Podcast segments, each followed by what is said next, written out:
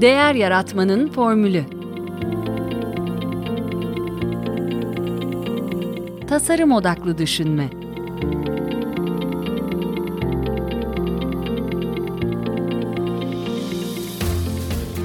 Merhaba, ben Mete Yurtsever. Değer Yaratmanın Formülü Podcast'inin ev sahibiyim. E, bugünkü e, konuğum IT Governance Turkey kurucusu Cantekin Ertekin. Hoş geldiniz Cantekin Bey. Merhabalar Mete Bey, hoş bulduk. Teşekkür ederiz bizleri ağırladığınız için. Memnuniyetle çok ben teşekkür ederim zaman ayırdığınız için. E, ben adet olduğu üzere yine sizi kısaca tanıtayım. E, işletme mezunusunuz. E, üzerine inovasyon ve girişimcilik master yapıyorsunuz. Kariyerinizin başında e, iç denetim var. Ve 5 yıl kadar o alanda çalışıyorsunuz. Sonra IT alanına geçiş yapıyorsunuz. E, 2020 başında da IT Governance Turkey'yi kuruyorsunuz. Bilmiyorum eklemek istediğim şeyler var mı? Evet evet. Ee, benim işte çok güzel özetlediniz aslında. Teşekkür ederiz. Yaklaşık 7 yıllık bir iş tecrübem oldu. Hem business tarafta ve IT tarafta çeşitli görevler aldım. Son iki yılda genelde yönetici yönetim kısmında yer alıyorum aktif olarak. Geçen yıl başında da IT Governance Turkey'yi kurduk. Böyle bir inisiyatif oluşturduk. Genel Hı-hı. olarak e, eş zamanlı olarak danışmanlık da devam ediyor bir yandan. Genel olarak bu şekilde. Harika. Peki e, önce oradan başlayalım isterseniz. IT Governance e, Turkey'yi kurma fikri nasıl doğdu? E, nasıl bir araya geldiniz? Kimlerle bir araya geldiniz? Neden böyle bir ihtiyaç duydunuz? Tabii ki bahsedeyim Mete Bey. 2018 yılında bu e, inisiyatifi in, yüksek lisans yaparken aslında kurmanın temellerini başladık. Biz inovasyon, Marmara Üniversitesi'nde inovasyon e, yüksek lisans yaparken oradaki sınıf arkadaşlarımızla beraber bir inisiyatif alıp e, özel sektördeki e, özel sektörlerle irtibata geçip inovasyon, kurum içi girişimcilik e, seminerleri düzenlemeye başladık, eğitimler vermeye başladık. Gönüllü olarak bunları tamamen gerçekleştiriyorduk. Burada güzel bir sinerji yakaladık arkadaşlarımızla. Sonra zaten e, kendi aramızda sürekli bir e, bilgi paylaşımı, bir, bir know-how sharing vardı, bir knowledge sharing vardı. Bundan e, bir yıl sonrasında dedik ki artık bunu bir çatı altına toparlayalım. Bu çatı altında bizler de beslen, beslenelim. Çünkü bu bilgi havuzu biliyorsunuz sadece paylaşmakla e, ya da sadece kendinizi geliştirmekle e, bu bilgi havuzundan belli bir nebzede faydalanabiliyorsunuz. Sizin de bu bilgi yayıcılardan, bilgi reddit, information redditorlardan faydalanmanız gerekiyor. O yüzden böyle bir çatı çatı organizasyon kurduk. Kar amacı gütmeyen bir organizasyonuz. Kendi arkadaşlarımızla beraber şu an yaklaşık 260'a yakın üyemiz oldu. Ee, işte Hı-hı. sosyal mecralarda evet çok hızlı bir e, büyüme kat ettik. Sosyal mecra, mecralarda 2000'i aşan takipçilerimiz oldu. Ee, teknoloji odaklı olmamız, e, kar amacı gütmüyor olmamız, e, tamamen üretme ve değer üretme aslında bugünkü size konuk olmamızın da aslında paralelinde biz de böyle değer üretmeye odaklanmış bir organizasyonuz. E, bilgi satılabilir değil paylaşılabilir bir forma dönüştürmek için e, yola çıktık. E, biz yola çıkarken aslında Mete Bey çok kısa şeyden de bahsedeyim. İngilizce'de e, bu aslında e, ayrım çok net bir şekilde yapılmış. Türkçe'de çevirince biraz sıkıntılı olabiliyor. Information hmm. ve knowledge aslında biz ikisini de işte Türkçe'de çevirdiğimiz zaman bilgi olarak çeviriyoruz. Ama çok farklı şeyler olduğunu düşünüyoruz biz. Bilgi ve birikim e, aynı fabrikada işte fabrikanın girdileri gir, çıktıktan sonra e, o fabrikada işlenip sonrasında bir ürün olarak çıkıyorsa biz aynı şekilde bu e, insanı da burada bir fabrika olarak düşünüp etraftaki bilgi yayıcılardan bilgiyi toplayıp ürün olarak da knowledge'ın çıktığını düşünüyoruz. O yüzden e, bilginin paylaş satılabilir değil. Maalesef işte günümüzde bazen bilgiyi satmaya çalışan, e, bilgiden paylaşmamaya çalışan çok fazla insanla da karşılaşınca diyoruz ki biz bilgi paylaşılır. Bu bilgiyi siz anlamlı ve ticari bir hale getirirseniz o zaman bu birikim olur. Evet o satılabilir diyen bunu satabilir ama bilgi paylaşılabilir bir formda olmalı. Biz böyle düşünerek e, misyonumuzu bu şekilde belirledik. Bilgiyi satılabilir değil, paylaşılabilir bir forma dönüştürerek öğren, geliştir, paylaş mottosuyla bu bir cycle, yaşam döngüsü. Sürekli öğreniyoruz. Öğrendiğimiz şeylerin üzerine kendimiz sentezleyip öz değerlendirme mekanizmamızda bunu doğru ya da yanlış olduğunu analiz ediyoruz. Sonrasında da katma değer ekleyip kendimize göre bunu paylaşıyoruz. Paylaştıkça geri bildirimlerden bu hiçbir zaman bitmeyen bir cycle. Geri bildirimlerden olumlu veya olumsuz şekilde tekrar öğrenmeye başlıyoruz. Bu hiçbir zaman bitmeyen bir yaşam döngüsü. Bizler aynı zamanda e, kendi mutluluk e, motivasyonumuz kaynağımızı da dışsal mı e, dışsal mı etkenlere de bağladık. Yani tamamen başarı bizim için kişisel başarı değil. Aynı zamanda insanların mutluluğuna da endekslediğimiz için hiçbir zaman bitmeyecek bir yolculuğa çıktık diyebilirim kısaca. Harika. Ee, çok benim de felsefeme çok uygun. Hani e, evet. bu paylaşım tarafında kesinlikle. Peki yani üyeleriniz arasında kimler var? Yani kimler var derken ismen değil tabii. Hani hangi kesimlerden, hangi e, disiplinlerden e, ve üyeler e, anladığım kadarıyla üyeler için bir şey yapmaktan ziyade üyelerin herkesin birbiri için bir şey yapmasına dayanıyor olay ama. Kesinlikle. Onlardan bahsederseniz. Tabii ki bahsedelim. E, yaklaşık bir 20-25 kişilik bir akademisyen ekibimiz var. E, IT Governance Turkey Akademi. Buradaki akademisyen kadromuz hakemli dergileri, makaleler oluşturup yeni çerçeveler, frameworkler geliştirmekle, maturity modeller oluşturmakla meşguller. İlgi alanlarına göre ayrılmış durumdalar. Herkes uzmanlık alanına ve ilgi alanına göre ayrılmış durumda. E, bir akademi grubumuz var. Öğrenci grubumuz var. Yaklaşık 100 kişilik bir öğrenci grubumuz var. 200 260'a yakında sektör profesyonellerinden genelde teknoloji ağırlıklı mid-level ve senior level yöneticilerin yer aldığı bir topluluğuz. E, aynı zamanda mentor mentee projemiz var. Mentor mentee projemizle aslında sektör profesyonelleriyle öğrenciler arasında bir köprü vazifesi kurmak istiyoruz. Bu projemizle bir araya e, eşleştirmelerimizi yapıp e, öğrencilerimizle, e, mentorlarımızı eşleştirdik. O projemiz bir yandan devam ediyor. Yılbaşında bir kitap yayınladık Mete Bey. E, Teknoloji Yönetimi Trendleri kitabı, e-kitabı. Bunu, Gördüm evet. Aha. Evet. Bunu e, yine akademik kadromuzla birlikte yayınladık. Konusunda uzman 25-26 tane yanlış hatırlamıyorsam co-authorship modeliyle, e, ortak yazarlık projesiyle e, farklı yazarların farklı uzmanlık alanlarını bir araya getirerek hepsini tek bir kitap haline toparladık. Web sitemizde de e, ücretsiz olarak paylaştık open source olarak. Sizde de hatta iletirim e, podcast'ın altında belki paylaşabiliriz. Tabii. Dile, dileyenler istedikleri gibi indirebilirler, paylaşabilirler. Onun dışında bir bilişim sözlüğü hazırlıyoruz şu an. E, kapsamlı bir bilişim sözlüğü. Burada biraz biz kendimiz de e, sıkıntı çektiğimiz için genelde Türkçe kavramlar, İngilizce kavramlar, teknoloji diliyle ilgili bilişim sözlüğü projemiz var. Bu tarz projelerimizde e, webinarlarımız, kafe talkslarımız düzenli olarak devam ediyor. Networking day'lerimiz var. Üyelerimizin birbiriyle iş potansiyelini arttırmasını e, imkan sağlamaya çalıştığımız. Son olarak da bir maturity model, e, olgunluk sevi olgunluk modeli geliştiriyoruz. E, bu da yönetişim olgunluk modeli. Biz buna hatta yeni nesil yönetişim modeli olarak da çeşitli webinarlarda duyurmaya çalışıyoruz. Bu olgunluk seviyesiyle de kurumların yönetişim seviyelerinde, yönetişim olgunluğunda hangi seviyede olduğunu ve geri kalan kısımda nasıl bir yol ilerlemelerini im- e, anlayabilecekleri imkan sağlayıp imkan sağlamak istiyoruz onlara böyle bir modelle. Web sitemizde yine bunu bitince de paylaşacağız. Şu anda e, ha bir de mobil aplikasyonumuz var. Mo- aplikasyon geliştiriyoruz, mobil aplikasyon. Evet, e, teknolojik haberlerin, duyuruların, eğitimlerin yer aldı. Genel projelerimiz bu şekilde aklıma geldi. Harika. Aslında oradan başlayalım. E, ben oradan devam edelim daha doğrusu. E, bu yönetişim kısmı e, o da sizin yine kitapta da değindiğiniz bir konu. Bir tanımını yapar mısınız bize? Bu teknolojinin, dijitalleşmenin evriminden isterseniz çok kısa bahsederek oraya geleyim. Daha altını doldurmuş bir temelle başlayalım ister dilerseniz. Peki. Bu 17. yüzyılda işte bildiğiniz gibi dijitalleşmenin e, kilometre taşına baktığımız zaman bu 17. yüzyıldaki bir sıfır mantığından dayanıyor aslında bütün hikaye. Sonrasında işte bu elektrik varsa ampul yanar mantığından çıkıp e, İkinci Dünya Savaşı'nda bilgisayarlar dünyamıza girdi. Sonrasında internet dünyamıza girdi, e, mobil dünyamıza girdi. IoT, e, yapay zeka son zamanlarda dünyamıza girdi aslına baktığımda birçok kilometre taşı var. Çok fazla yol ayrımı var dijitalleşme yolunda. Covid de yine keza bu yol ayrımlarından bir tanesi oldu bizler için. Dijital dünyada çalışanlar için sizler de tanık olmuşsunuzdur. Aslında bir 5 yıllık e, yakalayacağımız ivmeyi Covid döneminde, pandemi döneminde yaşadık. Keza zaten bunun işte Apple, Tesla, Netflix, Zoom gibi e, canlı örneklerini de görüyoruz bu dönemde kazandıkları ivmenin. İşte Apple'ın bakıyoruz e, 1 trilyon dolara çıkması 42 yıllarını almış Mete Bey. Ama 1 trilyon dolardan 2 trilyon dolara yaklaşık 8 haftada çıktılar.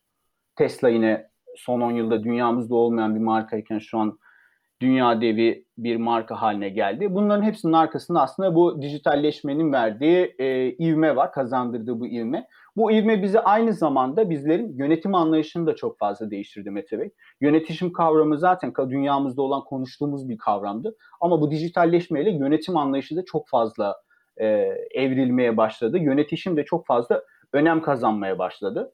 Neden? Yönetişim baktığımız zaman e, yönetim kelimesine o özellikle old school yönetim akımına tepki olarak çıkmış bir kavram. Paydaşların da sürecin içerisine dahil edildiği, paydaşlarla etkin iletişim süreçlerinin yürütüldüğü, paydaş beklentilerinin de performans kriterleri arasında eklendiği bir yönetim modeli aslında yönetişim. E, basitçe bu şekilde e, tanımlayabiliriz. Bu özellikle dijital dünyanın bize kazandırdığı e, ivmeyle birlikte paydaşlar daha fazla işin içerisine girmeye başladı. Şirketler daha fazla e, müşterileri beklentilerine daha fazla önem vermeye başladılar.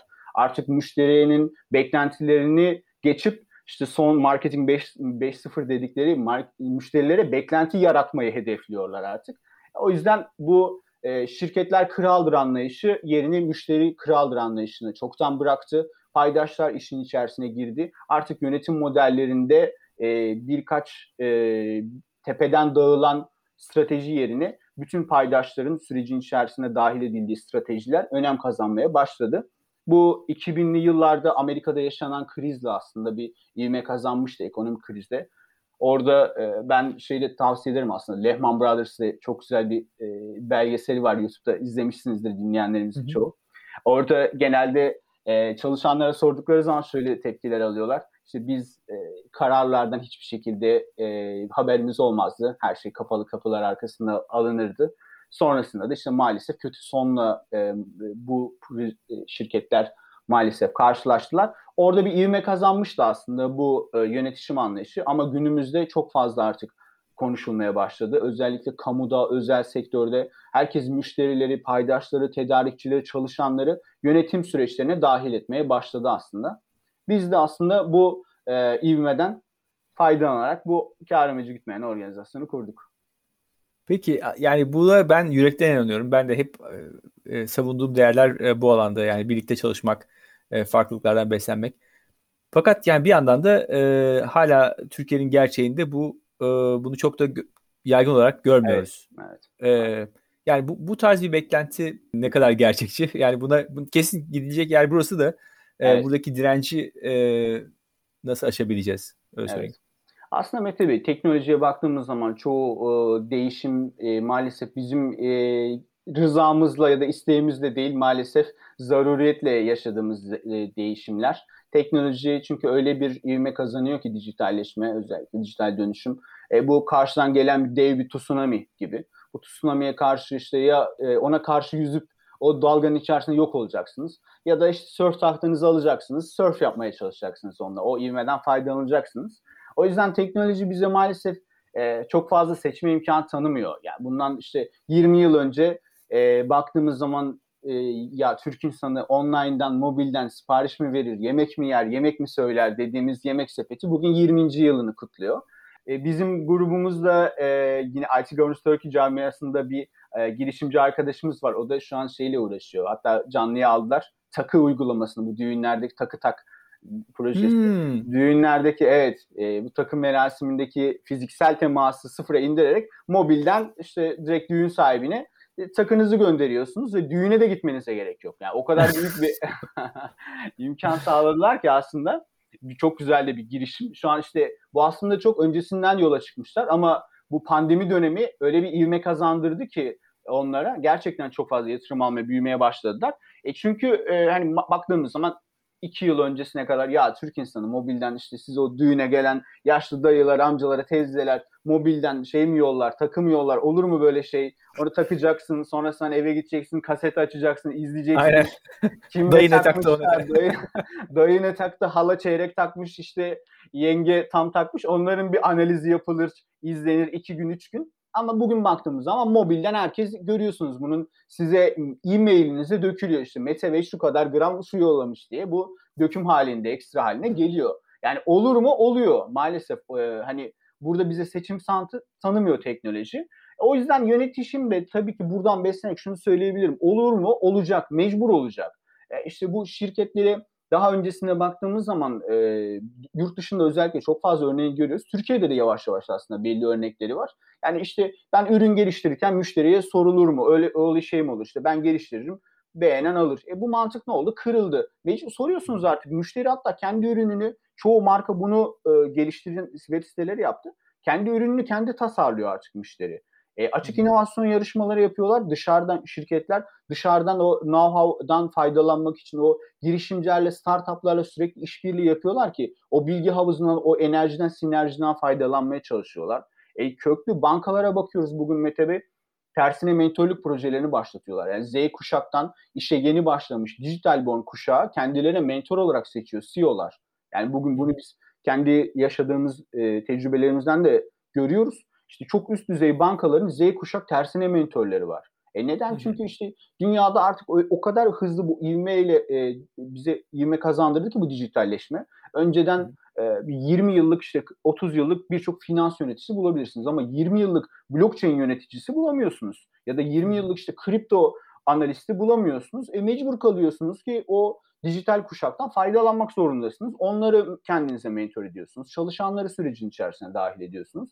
Yani bu dijital dönüşüm hız kazandırdıkça biz yönetişim modelini benimsemeye mecbur kalacağız. Türkiye olarak da tabii yani bu kültür olarak biraz zor olacak. Her dönüşümün bildiğiniz gibi her transformasyonun en zorlu noktası e, zihinlerdeki direnci kırmaktır.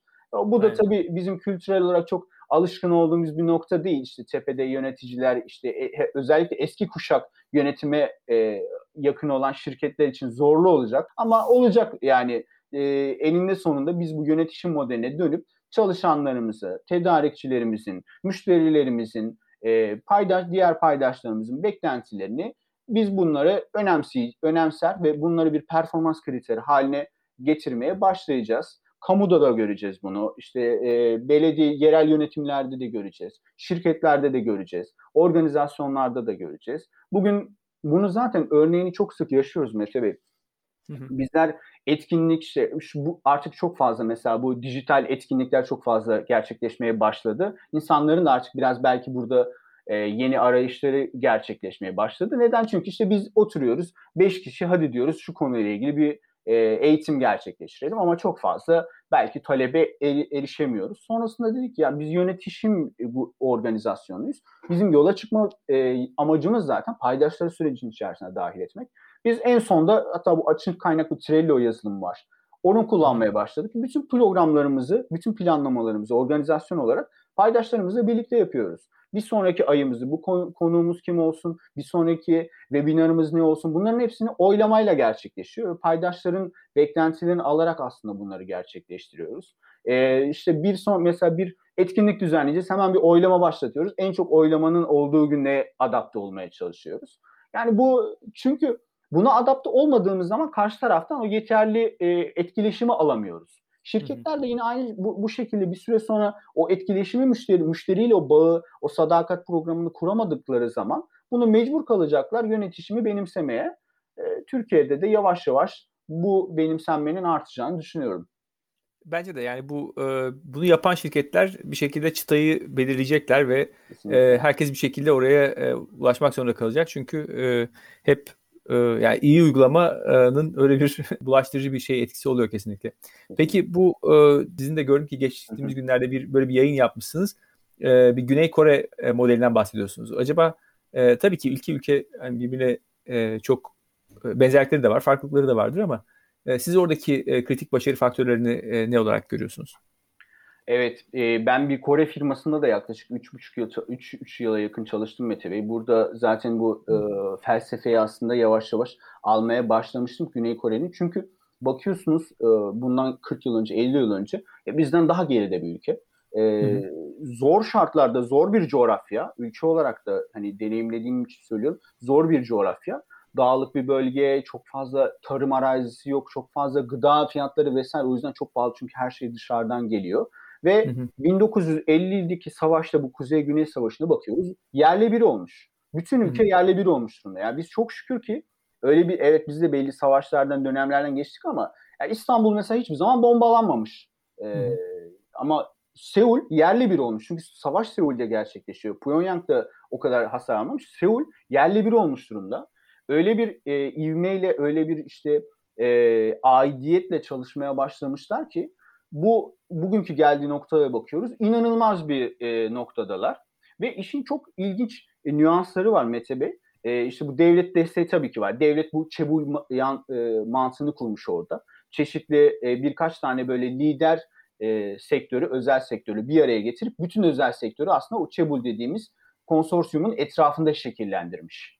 Bu da tabii ki işte bugün Hyundai, Samsung baktığımız zaman ilaç da üretiyorlar, araba da üretiyorlar. E, mobilde zaten çok iyiler. Her türlü al, e, çeşitlendirmeyi yapıyorlar aslında. Ürün çeşitliliğinde gerçekleştiriyorlar. Bu inovasyonla e, sonrasında da demişler ki işte biz bizim kalkınmamızın tek yolu eğitim, inovasyon, dijitalleşme. Bunu çok ARGE, ARGE'ye inanılmaz bir yatırım yapmaya başlamışlar. E, inovasyona çok fazla bir yatırım yapmaya başlamışlar ve bunun çok erken farkına varmışlar. E, bu erken erken farkındalık tabii ki onları bugünkü konumlarına getiriyorlar. Ama bakıyoruz mesela şimdi Amerika evet hani çok fazla çeşitli e, etnik gruptan farklı kültürde insanlar bir araya geldiği için aslında Amerika sonuç odaklı olmak zorunda. Yani Amerika işte süreç odaklı düşünemez aslında. Niye? Çünkü çok fazla kültür var. Bu bu kadar kültürü bir araya getirip o insanların süreçlerine odaklanırsanız katma değer o çoktan kaçar. Sonuç odaklı düşünemezsiniz. O yüzden Amerika evet her zaman sonuç odaklı, daha esnek. E, ben ben çıktığıma bakarım odayla yaklaşıyor ve gerçekten işte keza Avrupa'da biraz bunu takip ediyor. Avrupa'da da işte baktığımız zaman mesela Alman ekolü var. Gerçekten çok az çalışıyor. Yani bizlere göre az çalışıyorlar. Saat olarak tabii tartışılır şimdi. Hani onlar 8 saat çalışıyorlar, 8 saat çalışıyorlar tabii. Öyle bir evet. nüans farkı Sıkı var. Sıkı çalışıyorlar. Evet. evet. Öyle bir farklılık da var. Yani çalışma saati olarak baktığımız zaman bize göre az çalışıyorlar. Ama e, verimlilik endekslerine baktığımız zaman da dünyanın en verimli ülkelerinden bir tanesi Almanya. E, bunu da anlayabiliyorsunuz. Ama mesela Güney Kore bunların hepsinden farklı. Güney Kore inanılmaz çalışıyor. Gerçekten inanılmaz çalışıyor. Seul dünyanın en uykusuz şehri mesela. İşte bu Japon hmm. belgesellerini vesaire görmüşsünüzdür. O hap oteller vesaire vesaire aynısı işte Seul için de çoğu zaman var. Çok e, de, kalabalık bir şehir, e, kaotik bir şehir. Ama inanılmaz çalışıyor. Yani öğrencilerin hayatına bakıyoruz mesela mesela sabah çıkıyorlar 7'de 8'de akşam eve geliyorlar 10 11. Yani şimdi bugünün gerçeğine baktığımız zaman bugünkü çağımızın bugünün iş hayatının gerçeği verimlilik endeksi bize şunu söylüyor. Yani e, az çok çalışma akıllı çalış diyor. Smart Hı-hı. çalış diyor. Şimdi Hı-hı. Güney Kore bunu çok çalışarak başarıyor. Yani verimlilik odaklı yaklaşırsak verimli bir ülke değil. Çünkü verimlilik bildiğiniz gibi aynı girdiyle daha fazla çıktı e, üretmeye odaklıdır. Ya da hatta günümüzde girdiği artırarak çıktığı arttırmaya kadar daha ileri verimlilik modelleri konuşuluyor. Güney Kore hem girdisi çok yüksek, çıktısı da çok yüksek. Değişik bir ülke yani o yüzden yani inanılmaz bir çalışma e, azmi var, aidiyet var. Bunu da işte o geçmişte yaşadıkları muhtemelen o e, kötü olaylarla karşılaşmamak için bu aidiyeti gerçekleş, aidiyet oluşmuş ve çalışma performansını geliştiriyorlar. Değişik bir ülke gerçekten yani incelenmesi gereken bir e, ülke. Biz işte yaklaşık bir buçuk saat konuştuk ama e, hani bıraksanız Güney Kore ile ilgili hani böyle ben üç gün konuşurum yani gerçekten ilginç e, kültürel farklılıkları var. Çünkü hiyerarşik bir yapıdalar, çok çalışıyorlar, e, fiziksel özellikler vesaire mesela çok önemli. E, daha erkiller, kadınlar iş hayatında çok e, aktif değiller. Yani baktığımız zaman hani çoğu iş hayatı kurallarının çok daha gerisindeler yani dışındalar öyle söyleyeyim en azından. Dışındalar evet. Gerisinde evet. bir doğru mu yani doğru bir tabirini bilemiyoruz çünkü hakikaten Kesinlikle. sonuç elde ediyorlar mı? Elde ediyorlar bir şekilde ve Kesinlikle. toplum refah refah artıyor mu? Artıyor. Ya bu da bir model aslında değil mi? Hani bir şekilde öyle bakarsak evet. hani e, o da değişik. Ya aslında bir yandan şey de e, Türkiye'nin tam Cumhuriyet sonrası döneminde o zamanki kuşakları da yani bizim dedelerimiz e, onlar hakikaten böyle bir hakikaten ulu, yüce bir amaçla yani ulu bir amaçla bir şekilde ülkemizi kalkındıracağız bir savaştan çıktık şeyiyle. Ee, evet, bu, evet. bu önemli bir motivasyon kesinlikle herhalde yani kesinlikle. toplumsal şey için. Ama demek ki yani başka türlü bir model de mümkün fakat e, yani mesele aslında bizim nereye daha yakın olduğumuz belki yani bu kadar e, Türkiye'de de böyle bir gelin bölünmüşlük var aslında yani herkes evet, o kadar evet. otoriteyi e, kabul edecek yapıda değil. Bir kısım evet, belki evet. öyle, bir kısımda değil yani. Evet. o yüzden evet. değişik bir hibrit bir şey geliştirmemiz lazım herhalde. Evet. Ya yani günlük aslında şeylerden e, günlük tartışmalardan daha çok işte katma değeri, e, tek inovasyona, dijitalleşmeye odağımızı çevirdiğimiz zaman biz de aslında o e, potansiyele erişebilecek bir ülke yani en azından potansiyele sahibiz. O potansiyel enerjiye sahibiz. İşte biraz Hı. daha aynı e, belki Güney Kore gibi odağımızı teknolojiye, in, inovasyona, tasarıma çevirmemiz gerekiyor sanırım.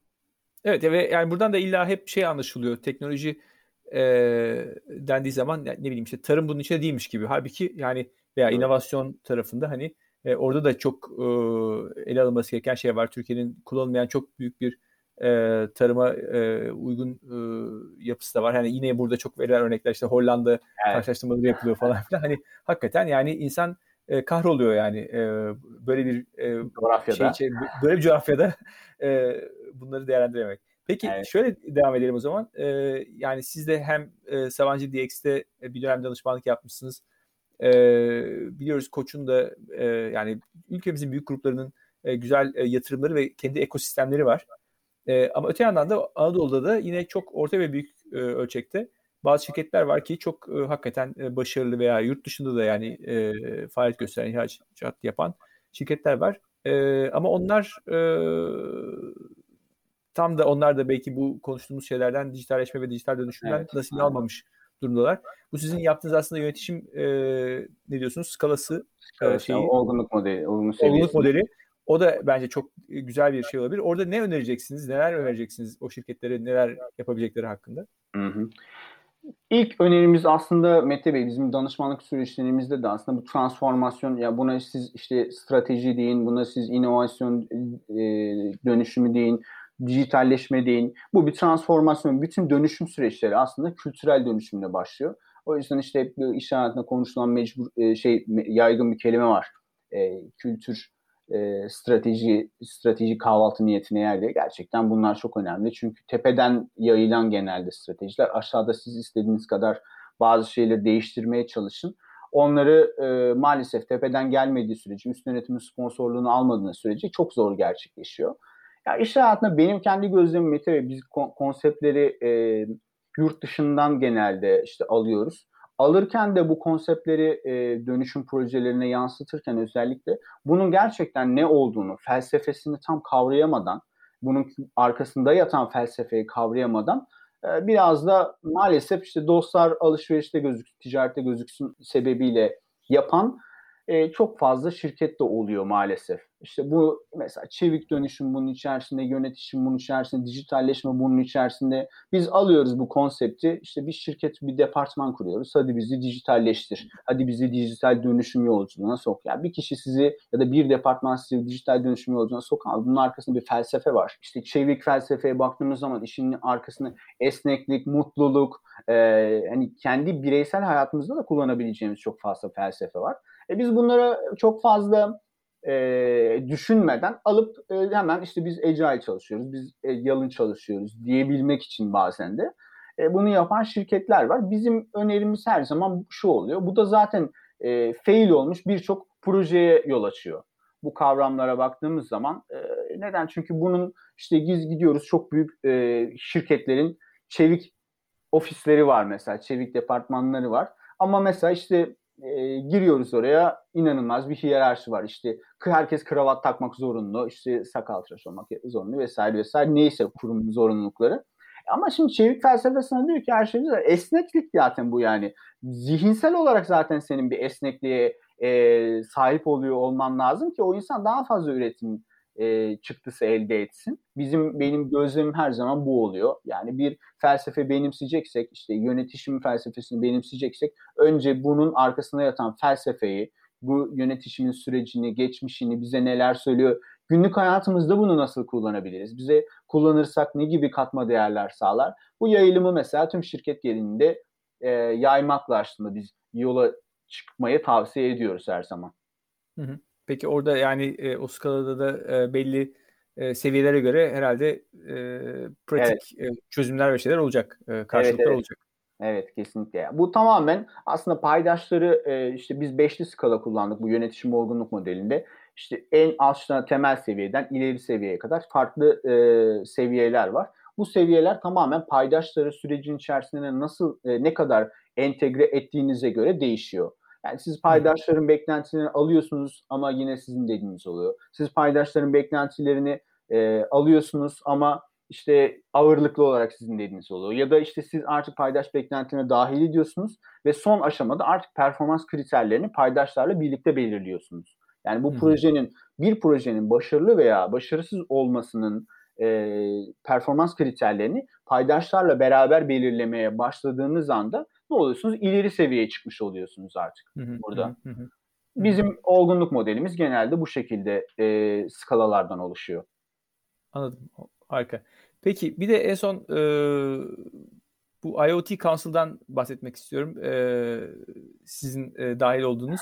E, on, onlar da çok değerli buluyorum yani bu, bu tür yurt dışı e, evet. platformlarla e, ilişki kurmak, e, oradan e, bilgi transfer etmek gibi. Biraz ondan bahseder misiniz? Tabii ki. E, bizim IT Governance Turkey olarak aslında birkaç tane yurt, dışın, yurt dışında e, böyle bağlantı kurduğumuz organizasyon da var. E, yurt içinde de var. Çeşitli mentorluk projelerinde de e, aktif olarak, gönüllü olarak yer almaya çalışıyoruz. İşte en son Bin Yaprak'la böyle güzel bir proje gerçekleştirdik. E, grup üyelerimiz orada e, gönüllü olarak bu Milyon Kadına Mentor projesinde aktif rol oynayarak lise ve üniversite çağındaki e, üyelere orada gönüllü olarak mentorluk gerçekleştiriyorlar. Türkiye'de de bu tarz projeler EMCC ile yine bir koçluk eğitimi, kendi mentorluk projelerimizde tam, e, gerçekleştirdik. Buna da bu Türkiye'de önem veriyoruz. Aynı zamanda bizim için yurt dışından alacağımız bu know-how transferi de çok önemli organizasyon olarak. O yüzden e, IoT Council'la e, en son böyle bir yine işbirliği gerçekleştirdik. Güzel bir kolaborasyon. IoT Council Avrupa'da kurulmuş IoT Council, e, IoT profesyonellerin bir araya ge- gelerek kurduğu bir organizasyon. Onların başkanını Rob'u biz davet ettik e, webinarımıza. Güzel bir e, workshop düzenledik orada. Kendim e, web sitemizde de yayınladık hatta bu e, eğitimi. Bu e, işbirliği sonrasında biz de onların e, aslında çalışmalarına dahil olduk I, I, IT Governance Turkey olarak. Biz de onların aktif e, üyelerinden birisi haline geldik. Onların etkinliklerine de katılım sağlıyoruz. Bizler de orada eğitimler düzenlemeye yavaş yavaş başlıyoruz. Güzel bir işbirliği oldu aslında IoT Council ile aramızda, IT Governance Circuit'in arasında. Harika. Ee, peki e, o zaman e, söyleşimizin sonunda imza sorusu e, Cantekin Ertekin için değer yaratmanın formülünü soracağım ben size. Benim için değer yaratmak aslında Mete Bey arayışta olmak, sürekli arayışta olmaktan geçiyor. Yani sürekli bu e, herkes kendi hikayesinin kahramanı tabii ki. Ben çünkü böyle çok formüllere, başarı, success story, success e, formüllerine çok inanan bir insan değilim işin açıkçası. Çünkü gerçi herkes gerçekten çok farklı hikayelerden geliyor ve herkes kendi hikayesinin kahramanı. E, bugün baktığımız zaman ya startup camiasında ben aynı zamanda çeşitli teknoparklarda startup mentor olarak da görev alıyorum. Baktığımız zaman çıkmış startuplara, o startupların sahiplerine baktığımızda yani çok fazla iletişimi açık olmayan mesela startup e, sahipleri var. Çok fazla e, ya da sosyal olmayan, network'ü olmayan startup sahipleri var. Yani şunu demeye çalışacağım. Bunun böyle maalesef ki işte bir çok çalışacaksın, iki şunu yapacaksın, üç bunu yapacaksın. Böyle bir formülü yok böyle yemek tarifi gibi işte dört soğanlar pembeleşinceye kadar böyle bir şey yok maalesef. O yüzden bunun e, herkes kendi hikayesini kahraman olmaya çalışıyor. E, benim kendi hikayemde bana kazandıran şey her zaman arayışta olmak oldu. E, pes etmeden bir sonsuz bir yolculuk ve değer odağımı hiçbir zaman bireysel değerler değil de e, etrafındaki insanlara da faydalı olmaya e, öyle bir değer modeli kendime benimsediğim için bu hiçbir zaman bitmeyecek bir yolculuk, bitmeyen bir yolculuk. Çünkü sürekli değer üretiyoruz. E, yeni değerler ürettikçe etrafımızdan besleniyoruz, farklı değerler üretmeye başlıyoruz. Sizin gibi aynı arayışta, yolculukta olan insanları keşfediyorsunuz. Onlarla birlikte yürümeye başlıyorsunuz. Onlarla birlikte yol almaya başlıyorsunuz. E, hatalar yapıyorsunuz. Yaptığınız hatalardan daha fazla şey öğreniyorsunuz aslında. Bu günümüzde popüler bir kavram var. Anti kırılganlık biliyorsunuz işte. Hmm, tabii tabii. Kaos ve kritik durumlar, yanlışlar, hatalar bizi aslında işte e, kırılganlıktan anti kırılganlığa dönüştürüp onlardan daha fazla şey öğrenebilir hale geldik. Diyor ki hani hayatınızda kaos ve kri, e, kriz yoksa aslında çok da e, beslenilebilir bir hayatınız yoktur felsefesi var ya. İşte daha fazla hata yapıyoruz sürekli arayışta olarak. Bu bir, benim kendi yolculuğumda bana her zaman daha fazla değer e, üretmeme imkan sağladı. O zaman e, dinleyicilerimiz size e, nasıl ulaşsınlar? E, IT Governance Türkiye e, üye olmakları için ne yapmaları gerekiyor? Tabii ki IT Governance Türkiye web sitemizde üye kayıt formumuzdan üye olabilirsiniz. Sonrasında size zaten bir, bir mail, üyelik maili geliyor. Buradan çeşitli işte yer almak istediğiniz sosyal medya uygulamasına göre orada yer alabiliyorsunuz. Çeşitli katı çalıştaylarda yer alabiliyorsunuz. Aktif olarak rol oynayabiliyorsunuz. Onun dışında bizlere her zaman her platformdan, LinkedIn'den, web sitemizden, e, her işte diğer sosyal medya mecralarından da ulaşabilirsiniz. Ulaşabilir bir organizasyon olduğumuzu düşünüyoruz. Hemen hemen her gelen maile, mesaja geri dönüş yapmaya çalışıyoruz. E, değerli katkılarını bekliyoruz dinleyenlerimizin de. Tamam ben bunların linklerini sizden alıp hemen oraya yerleştireceğim raporla beraber. Süper. Çok teşekkür ediyorum katıldığınız için. Biz çok teşekkür ederiz Mete Bey. Çok keyifli bir sohbetti gerçekten. Bir, Aynı şekilde. E, yayından çok bir dost sohbeti gibiydi. Çok teşekkür ederiz konuk severlerine. Ben teşekkür ediyorum. Bu podcast'te tasarım odaklı düşünme çerçevesinde hem yurt içinden hem yurt dışından kimi zaman davranış psikolojisi üzerine bir akademisyeni, kimi zaman bir tasarımcıyı, kimi zaman bir iş insanını, kimi zaman da değişim veya inovasyon üzerinde firmalara destek veren bir danışmanı ağırlıyorum. Amacım Türkiye'de bu konulara farkındalık oluşturmak. Buraya kadar dinlediğinize göre sizin de bu konulara ilgi duyduğunuzu anlıyorum. Sizden ricam güzel bir esnaf geleneğini devam ettirelim. Bu podcast'ten memnuniyetinizi arkadaşlarınıza, eleştiri ve önerilerinizi benimle paylaşmanızı istiyorum. Sanıyorum bunu en kolay LinkedIn üzerinden yapabilirsiniz. Beni ve Değer Yaratmanın Formülü sayfasını bağlantılarınıza eklerseniz çok memnun olurum. Desteğiniz için çok teşekkür ederim. Tekrar görüşünceye dek sağlıkla kalın, hoşçakalın.